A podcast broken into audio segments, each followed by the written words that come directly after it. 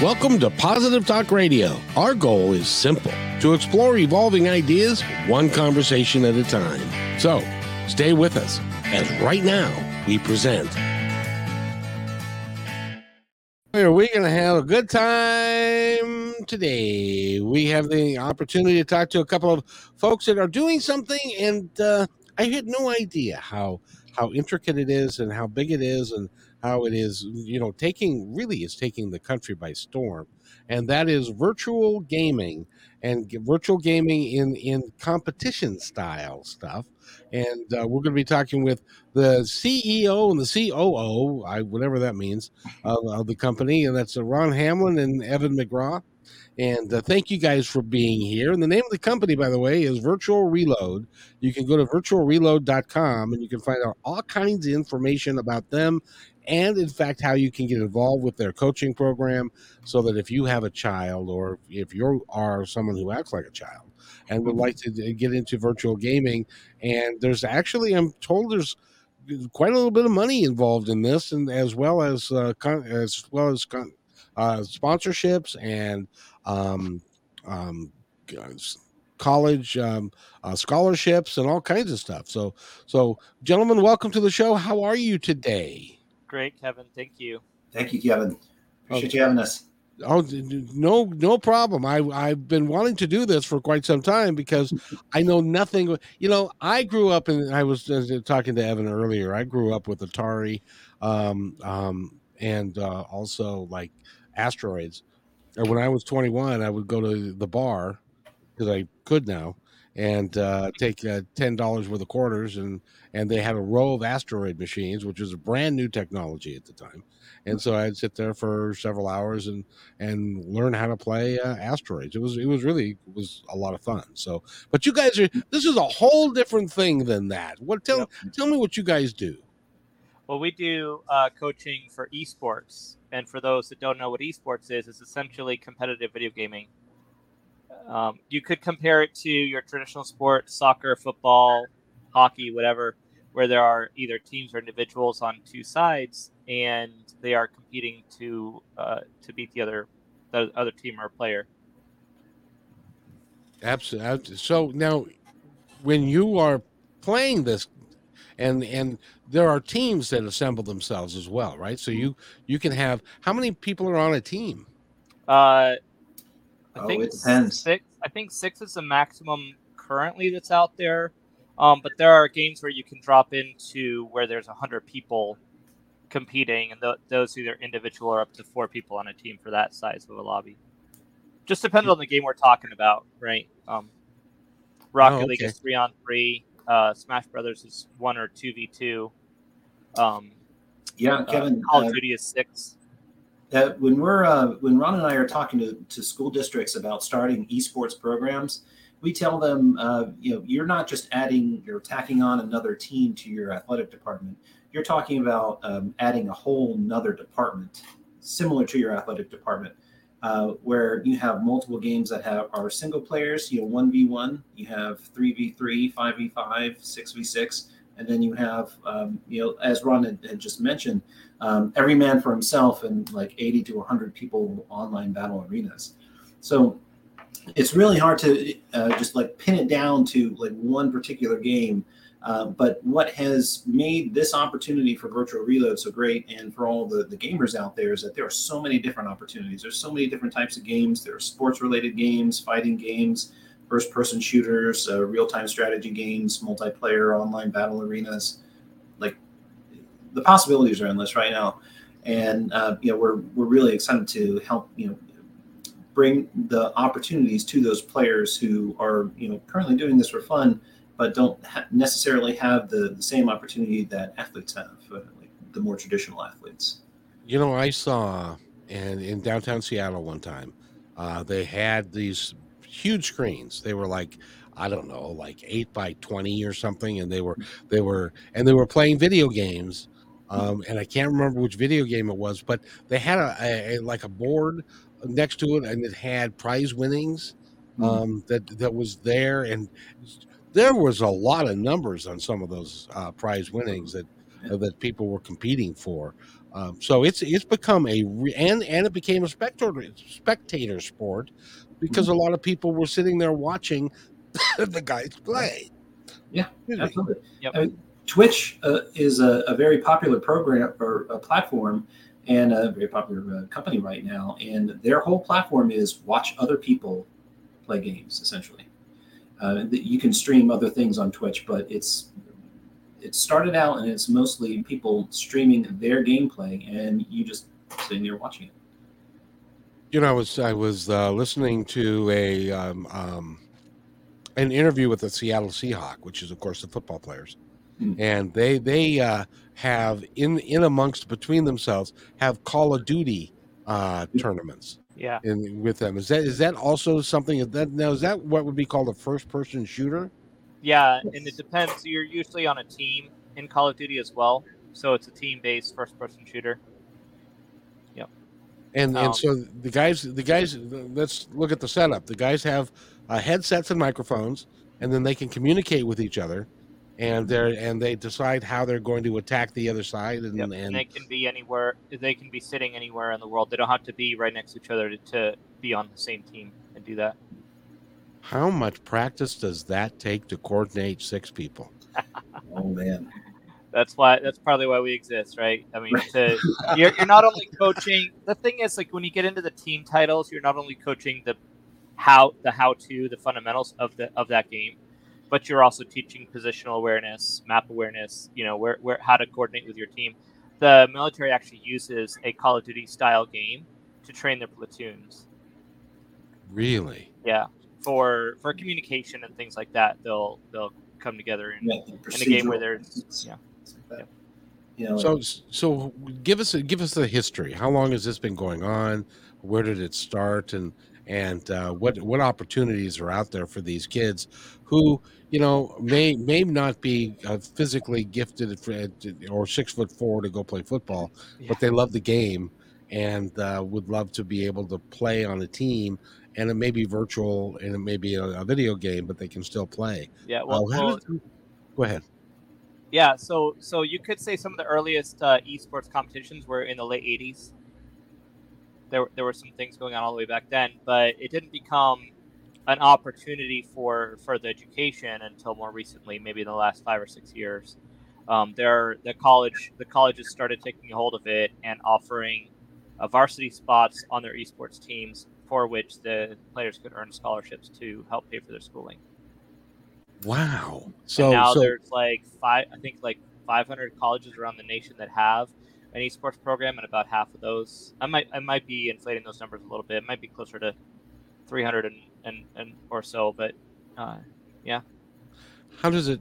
How do they set up a a, a, a esports system? well, they'll usually do something like a facility where they'll have like a, almost like an auditorium style thing, where you've got the big screen and you've got pe- people that can come in and sit and watch the screen, and then the players are sitting there um, facing the audience, typically on some sort of a stage, with a, a system in front of them. If it's if it's anything but like Smash Brothers, basically, it's going to be on a computer. And Yeah, uh, and you know, Kevin, uh, when it comes to uh, like esports events and things like that, America, uh, the U.S. is really behind compared to the rest of the world. Uh, in um, you know, other countries like Brazil, uh, the Koreas, places like that, they're selling out arenas, and people are sitting watching these esports uh, events take place. Uh, if you or your, your uh, viewership want to look at a, a really good example of that, uh, League of Legends Worlds is uh, probably the the largest esports event that's going on right now for viewership and for uh, in-person viewership as well. In you know, for the past several years, the the League of Legends World Championship has uh, surpassed in viewership the Super Bowl. You know that that's our gold standard here in the U.S and they have surpassed it by millions of viewers. And uh, so, like, when it comes to that, we're, we're really behind the eight ball, and um, you know, we're. It's an interesting question when you say, "How do you set something up like that up?" It what Ron and I have uh, found out is that it mirrors our traditional uh, you know, sports leagues very easily. You know, you set up uh, you know, conferences, divisions, and you have your own team, and um, you go ahead and create a schedule and things like that. It, for whatever reason, we are very slow to adopt it, and and I couldn't tell you why. Because there are so many players out there that are highly skilled that are playing amongst themselves right now.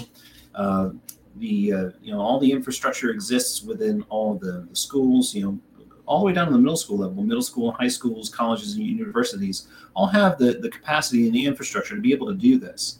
They just, for whatever reason, are very slow to adopt it. And uh, we don't know why, but that is the, the problem that we're trying to solve by uh, approaching these organizations and, and you know, telling them exactly what they need to do in order to create these programs and, and help them set up these programs so that they can compete against one another. And as you had mentioned earlier, you know, offer these players who are highly skilled at what they do um, they're just not you know athletically gifted, um, but prefer to have uh, you know, compete in this other medium. Give them the same opportunities that everybody else has. You know, just it just struck me if you if you're telling me that, and I have no reason to doubt you, but if you're telling me that there are video games that are being played and being watched by more people than the Super Bowl, that means that there is. You know how much a, a thirty second commercial on the Super Bowl yep. costs? Yeah. This is well, the, the, purchase for that, the, the money for that handed out is upwards of thirty million dollars of prize money. Holy Colito. That's yeah. that's a that's a huge so you could actually in this day and age you can be an e-gamer and you can make a really quite a nice living if you're good at what you do. Yes, very much so. Yep. Yeah, and what's remarkable about today's youth is that uh, they're they're getting into this a lot sooner, and they're they're being uh, pretty entrepreneurial about it. Uh, they're setting up their own YouTube channels, they're setting up their own Twitch channels, and the, they're launching into it, you know, feet first. And quite a few of them have actually become very successful brands on their own at a very young age. That that is that is remarkable. You know, and I was just thinking about it because I'm a football fan I played football in high, in college in high school, and uh, and I was actually very good. But position? I was a nose guard. Nose guard. Oh, okay. Right. But I mean, I'm. I had the distinction of having the only I played in, in one of the games I played in, and I, this is my bragging rights. One of the games I played in, the announcer said at one point, "Tackle made by," because they always announce the who made the tackle. It was like I did like five or six of them in a row, and the tackle made by guess who? Uh, nice. nice. But but I was just thinking about it, and uh, with the understanding now of the concussions and the physical brutality of the games, you know, we still want to watch them, we still want to see them, but I'm wondering if down the road a true to life football like Madden uh, that could be true to life could you could have a, a, league rather than guys actually going out and and hurting themselves. You could you could have leagues like that. That would make a lot of sense. And people yeah. and now that they can bet on football i i'm i'm yeah. Well on oh, note of madden talking about madden um, yeah, legally. a lot of the nfl teams have madden teams as well yeah, we've seen that a lot. It's not just uh, football either, but basketball as well. You know, the NBA, uh, MLB, and, and uh, NFL all have sister um, accounts where uh, you know they'll you know, uh, recruit their own teams and participate in uh, you know, tournaments between one another with but with esports players rather than actual players. And then sometimes they'll they'll do both where they'll, um, compete their you know actual athletes against one another in similar uh, types of competition. But uh, you know what it all comes down to is you know money. Uh, you you have to follow the money. Uh, most of the the major sponsors right now. Uh, haven't seen the uh, return on investment for sponsoring esports events just yet. Um, they'll they'll get to it eventually, but that's when you're going to start to see esports really explode. Is when start to realize that there's uh, you know, a lot of money in, in advertising things like that. But uh, what the esports community takes so much pride in is that it's very much a grassroots uh, you know, community. Like they they built it up themselves. They didn't need help from anybody else, and so that's why they're they're not completely enveloped by the rest of the you know, sponsorship economy so much. Well, it's it's it's very much. I think it's very much like um, in the early days what Facebook was, Mhm. and and what some of the other social media. People said, "How are they going to make any money?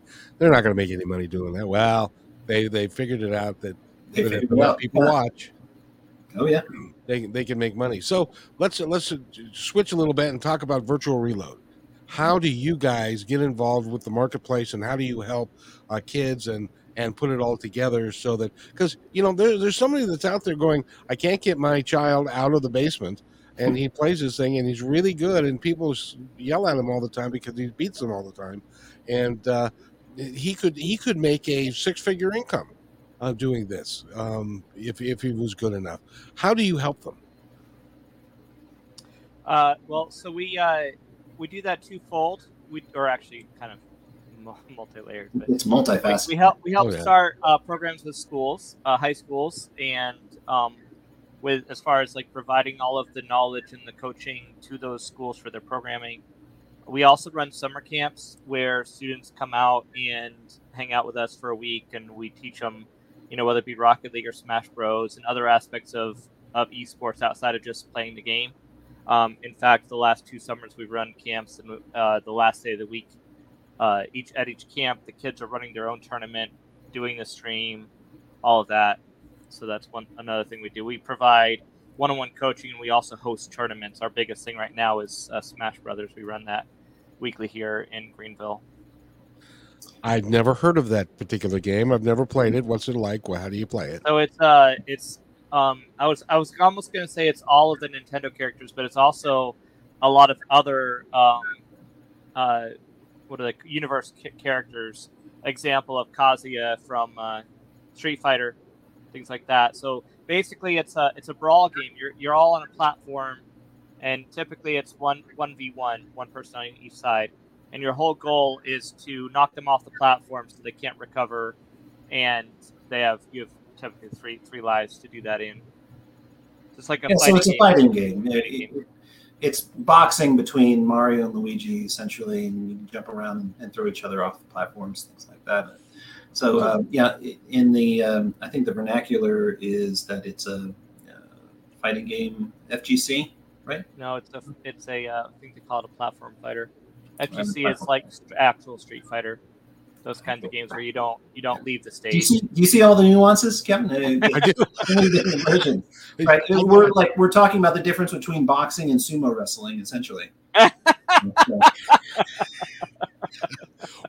Well, it, Nice. I, I was going to mention that it sounds very much like it would be sumo wrestling with with a boxing twist in it that you can punch them. And, Well, yeah, and you know, now that I think about it, it's it's very uh, similar to like the the current uh, you know high school wrestling, where you can get points for you know pinning somebody, essentially, or you can also get points for throwing them out of the, the circle, right? So there there are multiple different ways that you can win in the in the particular match. But um, you know what what's great about it is that um, there are so many different um, characters, and characters essentially correlate to a different fighting style. So they, they all have different you know techniques and, and things like that that um, you can adopt and become good at and uh, use to your advantage.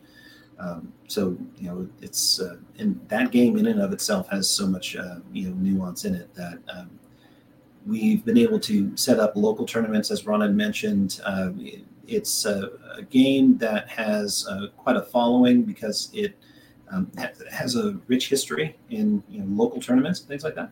So um, the competitors like to uh, compete face to face. So we've been able to set up tournaments uh, locally where they come and bring their own setups, and um, you know we can run brackets and things like that. Just have like a, a friendly competition.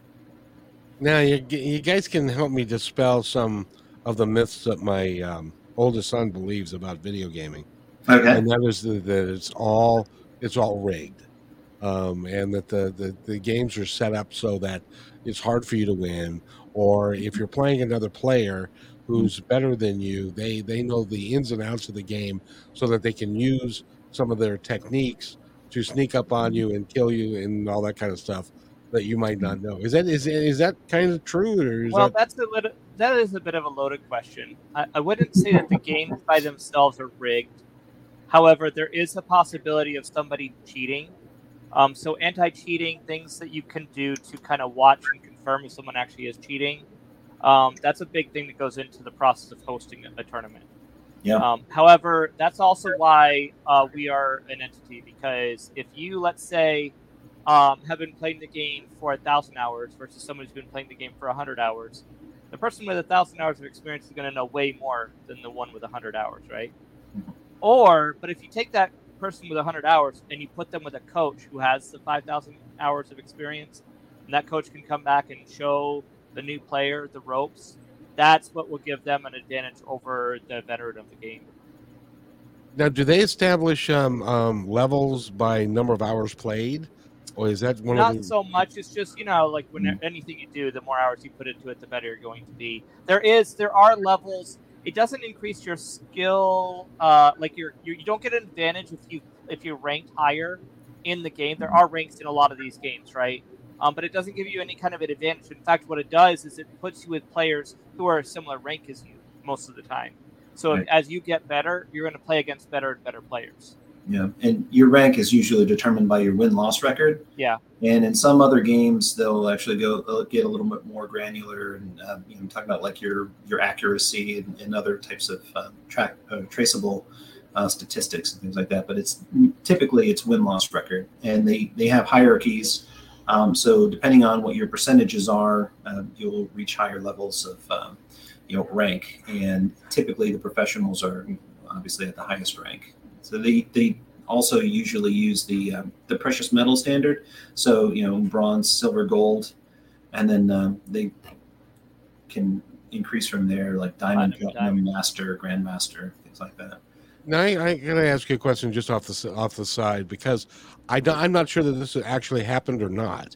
Because I uh, was I was playing a game uh, called Pro Golf Tour, um, PG Go, Pro Golf Tour on the computer, Okay. and and they they have it where one of the things is you you're playing against another guy Mhm. or another gal on uh, and it's like a nine a nine hole tournament and he said that he was he was broadcasting on FaceTime our our match. I suppose that's possible. It's, it's the first time I've heard of someone using FaceTime for streaming their gameplay. But yeah, you can stream your gameplay on your end. So basically, everything you see on your own screen, you can push out to multiple platforms: uh, Twitch, YouTube, Facebook.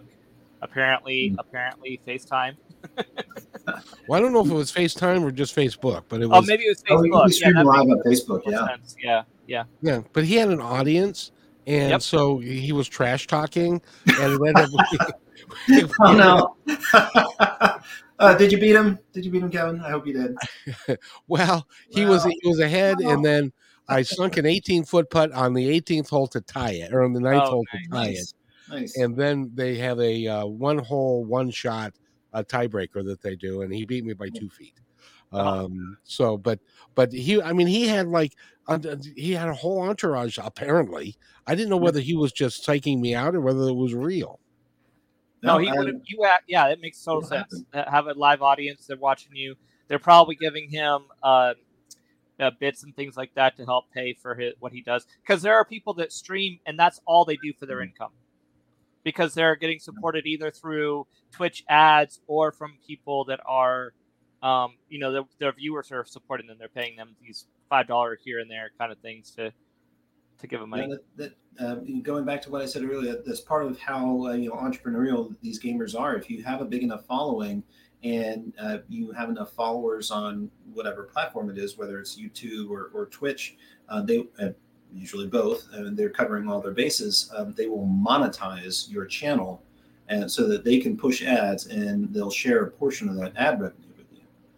So How many how many listeners or viewers do you have to have to gen- to generate? Because like Facebook, I know is like you have to have a thousand hour no four thousand hours and a thousand subscribers, you know, before they'll even consider monetizing you. But for for some of these, how many how many listeners or, or watchers or viewers do you need to have? each platform has its own little rule set. Uh, Twitch is a pretty low threshold.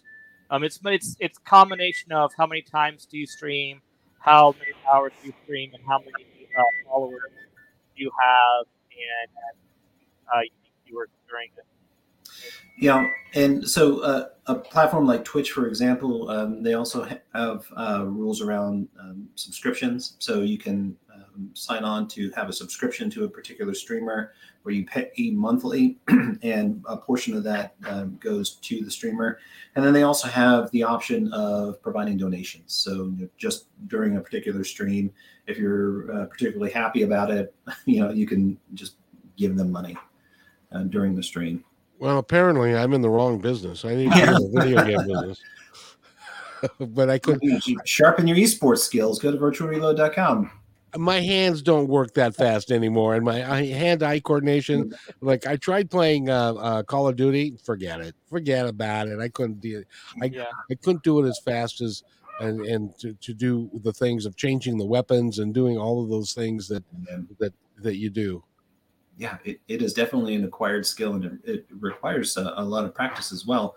And uh, so, you know, that's part of the reason why um, we started Virtual Reload is to help, you know, kids hone those skills because uh, a lot of them are naturally gifted and others are, are gifted in other areas, but could use just a little bit of coaching in order to get them there. And um, one of the things that uh, we discovered on this journey, which I, I think is uh, pretty important is that a lot of the um, the players who have made it to that next level eh, that have found spots on the, the few collegiate or university teams that are out there and available, um, they're all uh, classically trained, right? So they haven't been on a team before uh, of any kind, and they they also have um, big fish, small pond syndrome as well. So uh, they're used to playing online against strangers, but uh, they're also used to playing uh, in person with all their friend group, and they're the best of their friend group, and they've never really been challenged.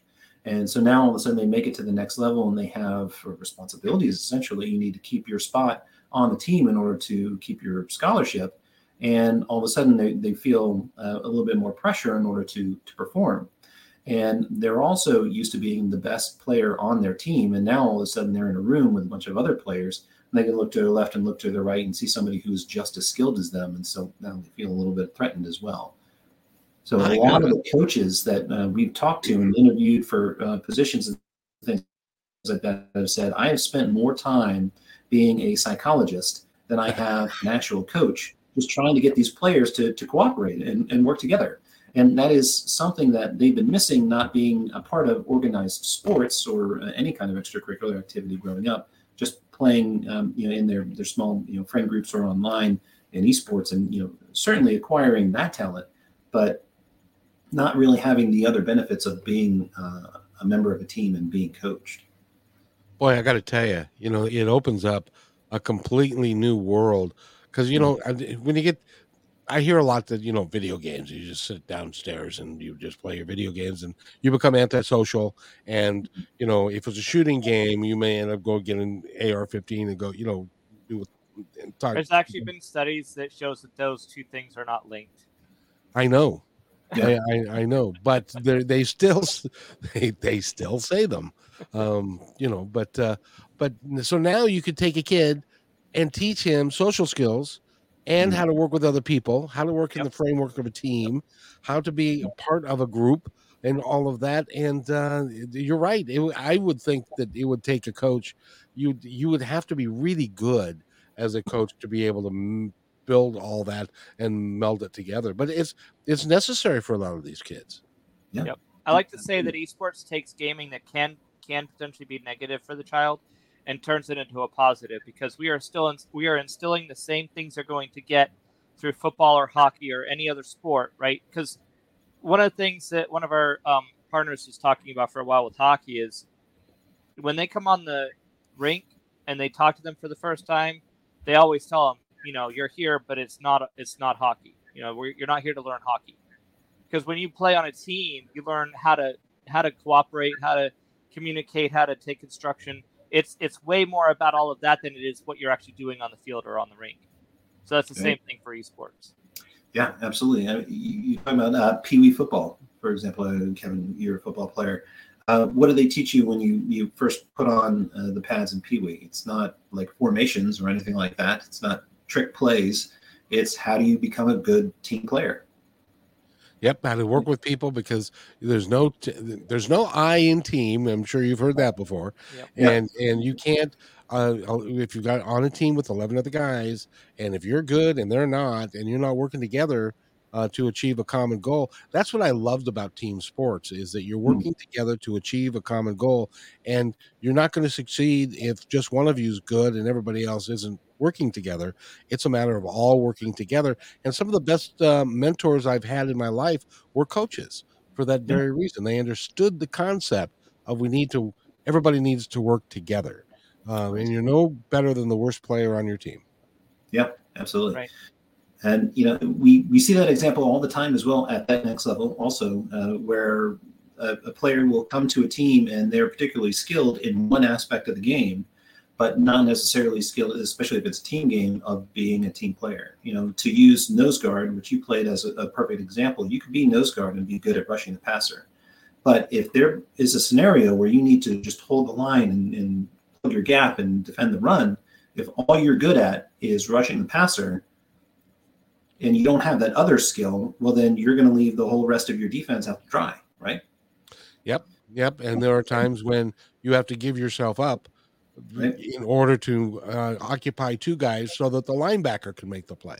Yep. Absolutely. And, you know, these, these kids who, who train themselves on, um, in esports, some of, a lot of the time they like to focus on particular aspects of it and then they become good at that and not so good at the other things. So um, you, I, I can't tell you how many times we've talked to a collegiate or university coach who've said, yeah, we have a particularly skilled player at this position who is good at one thing, and we need to break them down and teach them other things. And but usually when that process happens, they become a better player all around because now all of a sudden they're becoming a better team player and they're not just out there focused on themselves. Now, most of these kids are young kids. And Mhm. so I'm curious to know how do you teach a kid who is the best in his little group? He always wins, he always does really well and and and then he gets into the bigger pond and he's not the best player. How do you keep him from getting frustrated and and uh, just uh, not not do not proceeding to be the best that he can be, but saying, "Oh, it's rigged," or they're not, you know, and and then quitting and all that kind of stuff. Yeah. Well, uh, you know, by providing them additional opportunities, right? Um, so right now there are very few opportunities for kids to go out there and compete in organized esports in their, uh, you know, the local community, right? And so some of the things that Ron and I have, um, you know, discussed are um, year-round club teams, right? So your elementary school doesn't have a team. Well, your local Parks and Rec uh, department can have a team. Uh, we can uh, create, you know, just private leagues where, you know, I, I grew up as a swimmer. I was a part of um, a private swim club. Uh, we met at other people's pools, but um, we swam, you know, every every other week, uh, you know, against other private club teams. Um, so you know, we were able to have that level of competition. Uh, I mean, the the concept of things being rigged, um, you know, esports has to have um, you know oversight just like everybody else. We have to have referees. We have people who are we, we call them moderators, but they're watching the competitions and make sure people aren't cheating. They're inspecting their um, their setups if they bring them on site to make sure that there are no hacks into it. Um, and we're, we're watching the stream constantly to make sure that there isn't any cheating. Uh, I, I think I know where your uh, your son is coming from when he says that, that the game is rigged. Uh, Madden is famous for this. Um, if you are winning but barely uh, against the computer in the fourth quarter, all of a sudden the the computer becomes unbeatable. You can't stop them. They're just going to drive, and they're that you know they they catch every pass. They're all deep. It, it's it's called like Madden unbeatable mode. Everybody's aware of it. Yeah. He's right about that. But, and, and on that uh, same note of Madden too, Yeah. there was also a play. I don't know which year this happened or if it's still still a thing, but there is a play that you could use as as the offense that Hmm. the defense could never. Like you You just, just couldn't, uh, unbeatable process. Yeah. It was, um, uh, I remember one of those specifically. It was back when Mike Alstott still played for Tampa Bay Buccaneers, and he was a fullback. And if you chose fullback dive, he would get five and a half yards every time. So you could just fullback dive, fullback dive all the way down the field and you know get a touchdown. So there were a lot of people who would have cheesing plays like that, and you know cheesing is something that uh, you know some folks do, but you can get around that in organized esports um, competitions by you know, setting particular rule sets about that. Yeah. Um, we have uh, rule sets um, that we have established with our community, especially with Smash, um, the Smash Brothers, every week where we say, you know, certain things are allowed, other things are not, and uh, you know, that's why we have tournament organizers. Everything that you need for a, a traditional or an analog sport, uh, like we like to say, is um, also required for esports. And you know, the so the framework is there with all the analog sports, and you can just very easily copy and paste that over to esports and have you know a flourishing um, you know, esports community with you know competition, healthy competition, helping out all these players. And you know for whatever reason, it it just it hasn't materialized quite yet. But that you know again, that's what Ron and I are working on is establishing that. I, I think we're a little slow, but I think that we're I I think that we're going to have to go in that direction mm-hmm. um, because there aren't enough. Well, let's take again football for an example. Um, they're finding out that uh, um, concussions have a lifelong, and there are kids that are prone to them. Other, I, I played for four years. I boxed. I did. I never had a concussion in my life, but there are people because I'm hard headed. But there are people. I had a concussion. I slept on the pool deck. concussion. you know, one up. And it happens.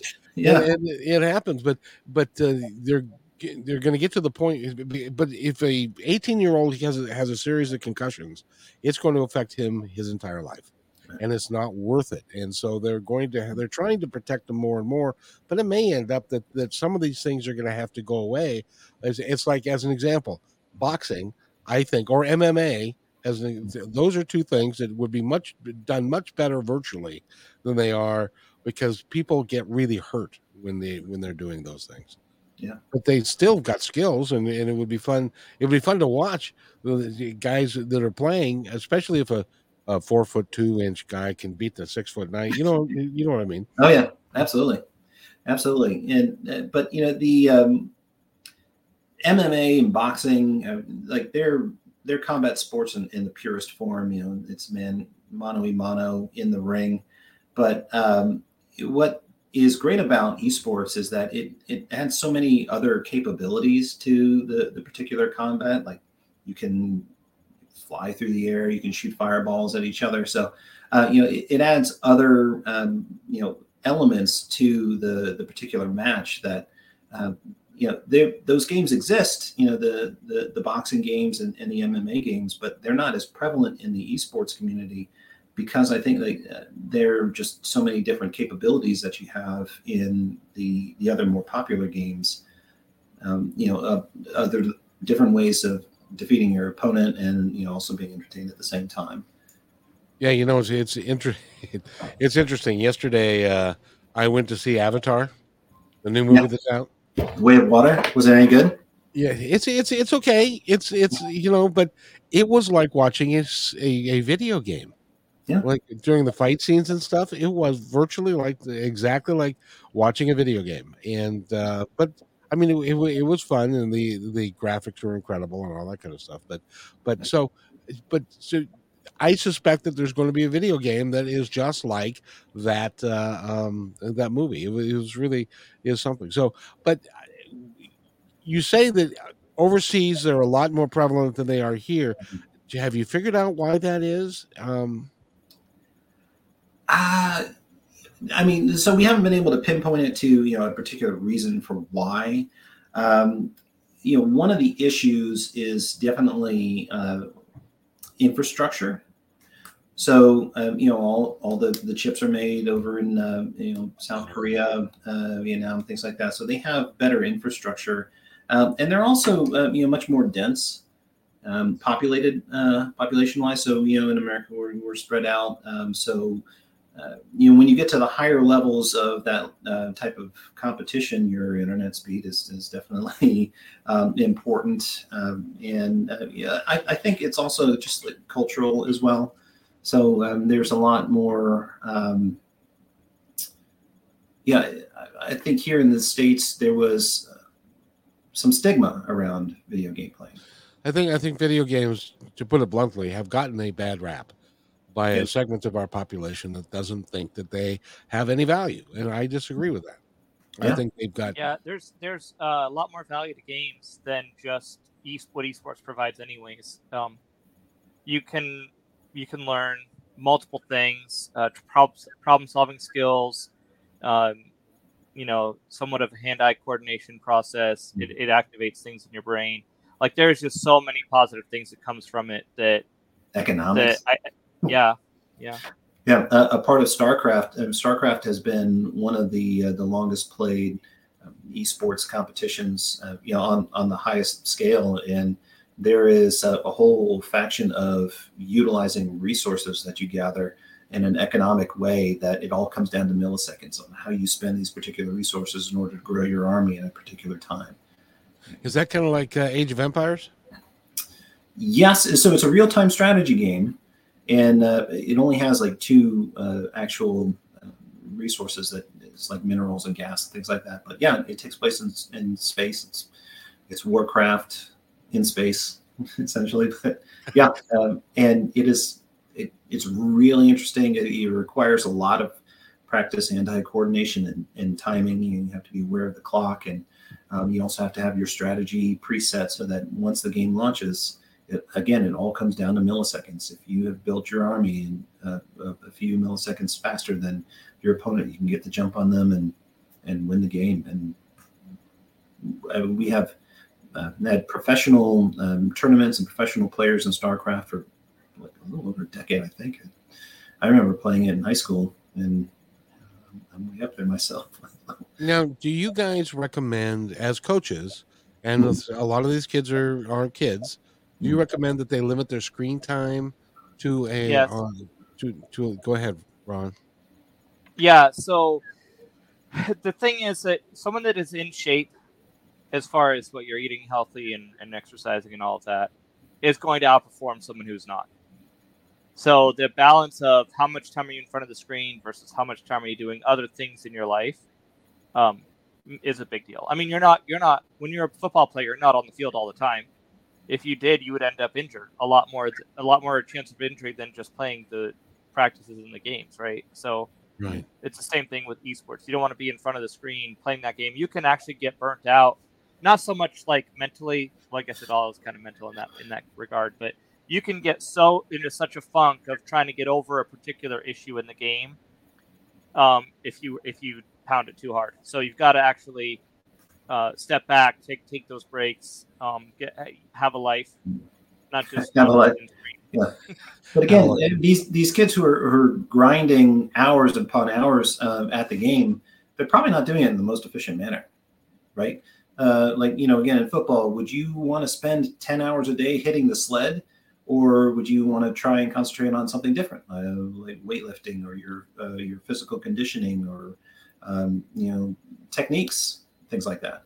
The only Um, time that came into play was one time we were on a losing streak, and the and the coach got really upset with us, and he said, and because the offensive line wasn't doing well, and so he had us hit the sled, hit the sled, hit the sled until somebody threw up, and he said, now you know how far you can go, and but that was part of the teaching technique anyway. Yeah. Uh, but but I, I love the concept of a holistic approach Mhm. to gaming. Yeah, yeah, absolutely. Uh, and it, it, like we said, it's going to take off, absolutely, and it should have a long time ago. So, uh, you know, we're we're doing our best to bring holistic esports gaming to to the U.S. By the way, we are talking with Ron and Evan, and they are virtualreload.com. Go there and find out more information about them. They've got coaching starting at 20 bucks. I can afford 20 bucks even. yeah. So if you want to beat your kids, Kevin, uh, you know, just go to the kitchen. I, I, that, Yeah. I, yeah, I'll never. I I don't have enough time to spend uh, doing that. But at the same time, if you are a kid and you're spending time in playing video games anyway, and uh, you're good, and I would I would hire you guys to help them get to the next level because they can monetize it. You can actually even pay for school. You can get a, a, uh scholarship, or you can make enough money to pay for your education. That that would be Hmm. not not a bad. And I can't think of a better way to make a living than if if you are doing something that you love, and that's Yeah. all. What would you rather do? Right. Mow lawns or, or play video games? Exactly, especially yeah. Now, if you if you and I, if I came to you, Ron, and said, "Okay, Ron, I want to set up a tournament. Tournament, how much does it cost to get that done?" Well, right now we uh, most of our tournaments are, are covered by the uh, players coming to pay for a ticket uh, to play. So our our weeklies are ten dollars a player, and the the monthlies are 15 dollars a player. So it's it's very inexpensive anyway. Those, yeah. But is it? But is it to set up the screens and the and the technologies and all that stuff? Does it take like thousands of dollars, or can a um a um, um a, parks department set it up and keep within their budget, kind of thing? Well, that's the other thing I was going to mention earlier in, in our conversation. So, depending on your actual budget available to you, you can pretty much do it one way or the other with like with very little bit of amount of money or with as much money as you have. Because you can either provide all the gaming systems to the players to come in and compete in your space or you could have them be in a home situation like in a, a parks and rec department right? Their their monies are what they are. So they could have them compete with what they already have on hand. Like the play the players coming to join that that league already have either a playstation or a computer or whatever to handle the games they want to play so they could organize it to where they are playing from the house or bringing their equipment to the the venue to play there. No, that's that's that's pretty cool because then then you can have a screen, uh, Mm-hmm. a large screen, so that people can watch people playing from their house and their other their online stuff, right? Yep. Yep. That's that's pretty cool. That that that really is. That's we're getting to the point. I I really think technology is going to take us there very quickly. I think it already has, hasn't it? Oh yeah, absolutely. I mean, the, the technology exists right now. You know, as Ron said, um, your the the tournament that you want to put on is going to be as good as your investment. You know that that you want to make. Um, you know, we provide a lot of infrastructure for some of the um, the local tournaments that we put on, just because we've been in the business for a while and uh, we have um, built up that inventory. Uh, if you are a Parks and Recs department or an organization that wants to have regular esports uh, you know, tournaments, things like that, we would suggest that you invest in that infrastructure yourself. But um, a lot of what we broadcast to our local audience um, is, you know, like you said, on a screen, and the same thing that we're broadcasting to our virtual audience, which is our Twitch channel. Um, and uh, you know, before you know it, uh, you t- we've been talking about you know combat sports and, and NFL and things like that. Um, the virtual reality is is going to take over. So soon we're going to have virtual reality esports and things like that. So, uh, it's Oh, and that that that'll be really fun. nearly here. Yeah. Can, now, can you um can you put virtual reality stuff on a screen so that people can watch it while it's Absolutely. happening? Yeah, yeah. So Yeah. we have a we have a local company that we partner with several times that um you'll they have a like a, an arena they bring around with them and set up and the the space is made in such a way that when you're in when you've got the headset on and you can only see your environment you you're not going to walk out of your Right. space you're able to be in right and then what they'll do is they'll have a, a screen playing where it's showing what the people are experiencing in the game Oh, that's it. that's pretty cool. I got a suggestion for you or a thought. Yeah, go for it. How about we uh, um we- you, you go to the mayor of uh, 10 cities Mhm. and you say we would like to form a virtual I don't know basketball or, or, or football league. And so they have to live in the city. Then you have um, a, um, a competition to form the team within that city and then they play the other cities in the league uh, based upon the skills that you know as they put it together. Um, that would be that would be i think Right. Yeah. I mean, we could have conferences and divisions, and they set up schedules and yeah you can have you can have all that end stuff of year championship, and we'll call it Super something. Uh, it's it's Super uh, Bowl taken. We'll, we'll call it something else. uh, virtual reality uh, Super Bowl thing. something. Yeah. Well, like I said, it's all all that infrastructure and, and how to handle it is already set up and has been um, you know handled very well, and we just need to you know copy paste that over to to esports, and it'll take off. So, how long have you guys been around?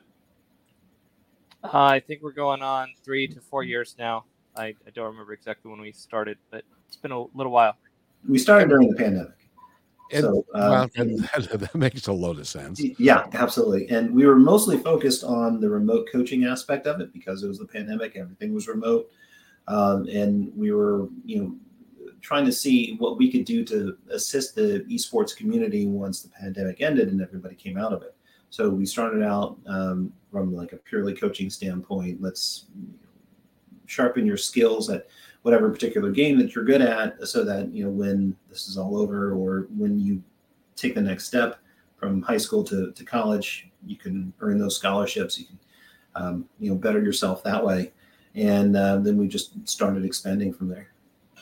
So, did the original idea begin over a cocktail in a bar? Um, well, I was on my back porch, uh, and we were talking just like this. I think it was a couple of months before we actually met each other in person, right, Ron? Yeah, I'd already been doing some things before we met. So I I had an idea of starting a new business in this area, and my vision initially was a LAN center. Um, and I hadn't known what esports was at that time. I learned about I learned about esports from a guy who does shoutcasting, which is your sports announcer, but he does it for esports. Oh, and I was oh, like, for heaven's this is sakes. big. Are you telling me that there are pay, people getting paid to to uh, announce uh, esports? Yes, Absolutely. yes. He travels all over the world. Right now, he's in uh, he's in Vegas, which he moved there. Um, but he's been in Saudi Arabia. uh, Let's get ready to rumble. Yeah. Essentially, he's been yeah. everywhere. So that Everything you need for analog sports, you need for esports as well. And that includes announcers and play-by-play. Oh goodness gracious! I'm in the wrong business again. Dang it! Well, what's great is that um, you know, it's a it's it's this whole industry, and um, Oklahoma State University, right, Ron? Um, we've been in touch with. oh no, you know, Oklahoma University, not state. Oklahoma University, sorry, not state, Boo State, Oklahoma University. Uh, they have um, majors that you can major in for esports and go into one of those different verticals. So if you want to be in production and you want to be in media production, but for esports, they have that major. If you want to be in a tournament organization or graphics design, they have all that, and it's esports that's- focused. And That's a real forward-thinking school, and they're gonna they're gonna do really well with that. Yeah, they've also they're also providing scholarships in all of those verticals as well, not just the Mhm. players on the team. yeah, Oh, that's that's that's that's really cool that that they're not focusing because the interesting thing is scholarships in a lot of cases with like football players and basketball players and stuff those are they're funded but the kids don't have to necessarily go to school. Uh they they hedge their bets a little bit because of the, the guy's really good. I assume that that probably doesn't go on with with uh this uh, with esports Uh, no, so there um, aren't really like rocks for jocks classes uh, for esports. But what we found is that esports players, uh, you know, they their skill uh, correlates really well to being good at STEM related fields. So you know, if you want um, your your child to become better at or already shows promise in a STEM related field, there's a lot of correlation between also being good at esports. So uh, we're also trying to, to help out in that aspect as well. Oh, that is that is just awesome. So, gentlemen, if somebody would like to get a hold of you guys, how's the best way to do it? Uh, our website or Twitter or Facebook, we're everywhere. So, our Twitter is Virtual Reload. Uh, Facebook is the Virtual Reload, and the website is virtualreload.com. And they can and they they can talk to you about setting up a virtual coaching system, and that you can work with them uh, vir- virtually and and get and get them better. Uh, any age group um, that you are restricted to, or that Uh, can we, anybody would, apply? we would recommend any younger than like about 12 unless someone's like a prodigy, but kids aren't really into um, the depths of competition until a little bit older. So, So, so starting at 12 and then. However yeah, long- on up to and no no limit. I mean, hey, if Kevin wants to learn how to play Call of Duty better, he can come hang, hang out with us. Uh, I, I just may do that if there's no i'm not i'm not i'm not gifted at that but you know when my kids were young they used to play halo Oh, is, yeah. there, is there a halo league Absolutely. Oh, yeah. Yeah. Uh, and and they used to I, I used to laugh at them because they would have a split screen because mhm. it was just had the one screen and they Um, would the whole time share. saying saying screen looker screen looker Yeah, oh, yeah. so so now what happens if you catch somebody cheating what happens to that kid um, they're get good, just like disqualified from whatever the tournament is, Ah, or if they if they break code of conduct, that can happen too. So they, they wouldn't be invited to future events. Uh, you know, word gets around pretty quickly about that. And code of conduct is i think that's a great thing because that's very important Absolutely. Yeah, we You have to actually be had like that happen at a, at a, one of our major events in the in the summer with Smash Bros. We had to DQ somebody because he was uh, talking, saying the wrong kind of words to somebody else, and it was not it was not pleasant. So yeah pretty unruly and yeah that that's another you know positive aspect to having structured esports like what we're trying to set up now is that you know right now everybody is uh, keyboard warriors you know they're hiding behind their um, their screen and uh, talking over a microphone. Uh, it can be it can get pretty toxic. So um, we're trying to also instill values and um, sportsmanship.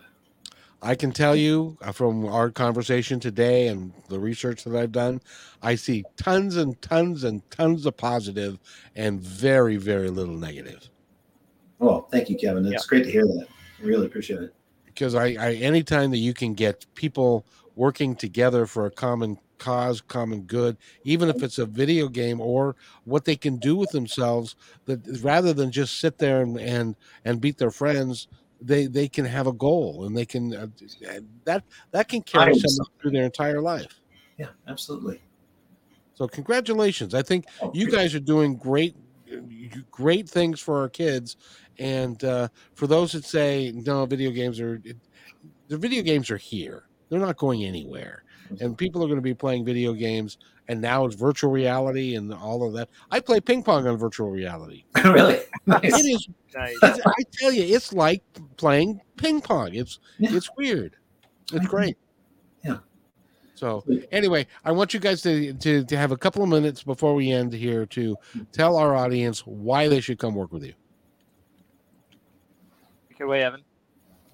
Me take it away. All right. Well, you know, uh, Go first. yeah, uh, like Kevin said, you know, we're in this for the gamer, right? Um, there are so few opportunities for the gamers right now that uh, exist for other folks, and uh, you know, we know where your passions lie. We know what you're good at, and we want you to be able to have the same opportunity as everybody else. So, if you're a gamer and you want to have those similar opportunities, and um, you want to improve yourself, have a goal to work towards, and increase your skills, uh, that's what we're here for. And if you uh, would like to have um, you know, a program set up at a particular school uh, within your local community, come and talk to us. We'll help you work through it. We'll help convince um, you know the higher ups and all the decision makers out there uh, to invest in this program because it is good for you, and, and what's good for you is good for the community as well. And so uh, we're here to help you do it. And Yeah. uh, I'll top it off. We, a real impact story I like to share. I was uh, mentoring a foster youth in uh, when he was about a senior in high school, and I was asking what he was going to do after school. And his his initial thought was going to the military for a better resume. And I introduced him to one of the local college's co- esports coaches. And after talking to him about the games he plays and, and stuff like that, he was offered a I don't know, something like a thirty thousand dollar, eighteen thousand dollars scholarship. I don't. It was a pretty significant number. It was a large number of scholarship to go play uh, esports with them. That is the coolest thing because you know the statistics are, especially amongst the uh, foster care kids, that like twenty five percent of them, at least this is what one of the statistics I was given is 25% of them actually graduate from high school. Yeah. And a lot of them, very few of them ever go to college. And very Yeah, few of them have a, a, have the self-esteem that they can carry with them and to become a um, a valued member of society. And I think that's a, that's what you guys are doing and what this can offer kids who might otherwise be ostracized can give them something to stand on. They can give them something really positive to be doing. I Yep. think that's great. So, but will you guys come back? I want to. I want to introduce you to my KKNW audience, which is on the radio in Seattle, because I think that would be um, that would be the next step. Will you come back? Sure. For Absolutely. definitely. Yeah, anytime. Perfect. I'm I'll, I'm going to send you a link to uh, book the radio show so that because I'm on Monday, Wednesday, and Friday, and we'll and we'll have you on and uh, and talk to parents about uh, video games and kids, and it, it, it'll be great Great. fun. You guys are you guys. I love what you're doing. I support it 100. percent Thank you, Kevin. Really appreciate it. Yeah. Thank you. You're more than welcome. So, but and by the way, go to uh, virtualreload.com, find out all the information you need about them, and uh, if your if your kid has, I, and I don't even know that you, the kid needs to show promise. If he enjoys video games, Yeah. Why not? yeah, Well, I mean, you, you you don't think know. about it, right? You didn't you didn't start Pee Wee football because you showed promise in football, right? I mean, any No, kid and I- plays They might a have. sport is is is starting out to see if it's something they, they could do or want to do. You know, And I, I, as a young football player, I was terrible. By the time I, Kevin's the exception, not the rule. by the time by the time I was done, I was an all conference athlete. So you know it uh, it it's just a matter of training and and going and going through it and and and having a desire to make it happen. So so So- I I think what you guys are doing are great, and the more opportunity we can give our children, the better off they'll all be. Absolutely. Absolutely. So if you guys will wait right there, I want to thank you both for being here. We're going to have you back, and uh, and again, thank you so much. Wait right there. I'll be right back. okay. Hey, thanks for enjoying this episode all the way to the end. Please give us a like and subscribe to this channel. This has been a production of PositiveTalkRadio.net. Please visit our website, oddly named PositiveTalkRadio.net, for more details about us and our mission, which is to provide great positive programming designed to inspire us all. I'm Kevin McDonald, and I'm proud of these shows, and I truly hope that you'll like them and share them with friends and family. So, on behalf of our entire team, remember be kind to one another because each other's all we got.